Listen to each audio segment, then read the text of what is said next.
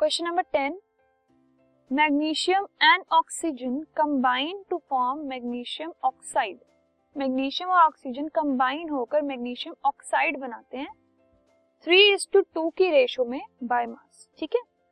अब हमें बताना है ऑक्सीजन गैस कितनी यूज़ होगी, कितनी रिक्वायर होगी, अगर हम 24 ग्राम मैग्नीशियम ले लें रिएक्ट करने के लिए, ठीक है? 24 ग्राम मैग्नीशियम के साथ रिएक्ट करके मैग्नीशियम ऑक्साइड बनाने के लिए ऑक्सीजन गैस कितनी रिक्वायर्ड होगी अगर वो थ्री इज़ टू टू की रेशो में कंबाइन होते हैं ठीक है?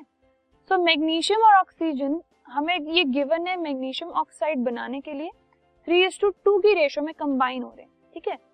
सो so, हमें ये देखना है कि थ्री इज़ टू टू की रेशो के हिसाब से 24 ग्राम मैग्नीशियम के लिए ऑक्सीजन कितनी चाहिए?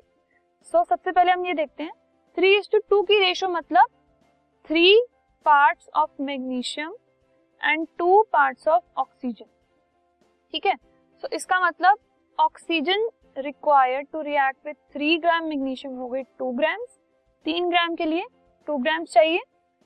अब अगर ये हम वन ग्राम के लिए देखें तो वो होगी टू बाय थ्री ग्राम्स और हमें निकालना है ट्वेंटी फोर ग्राम के लिए which is two by three multiply by twenty four sixteen मतलब in all sixteen gram oxygen चाहिए होगी अगर हमें completely twenty four gram of magnesium को रिएक्ट करवा के मैग्नीशियम ऑक्साइड बनानी है। इससे ट्वेंटी फोर ग्राम हमने मैग्नीशियम लिया 16 ग्राम ऑक्सीजन आई, दोनों रिएक्ट होकर कंप्लीटली रिएक्ट हो जाएँगे और मैग्नीशियम ऑक्साइड को फॉर्म कर देंगे।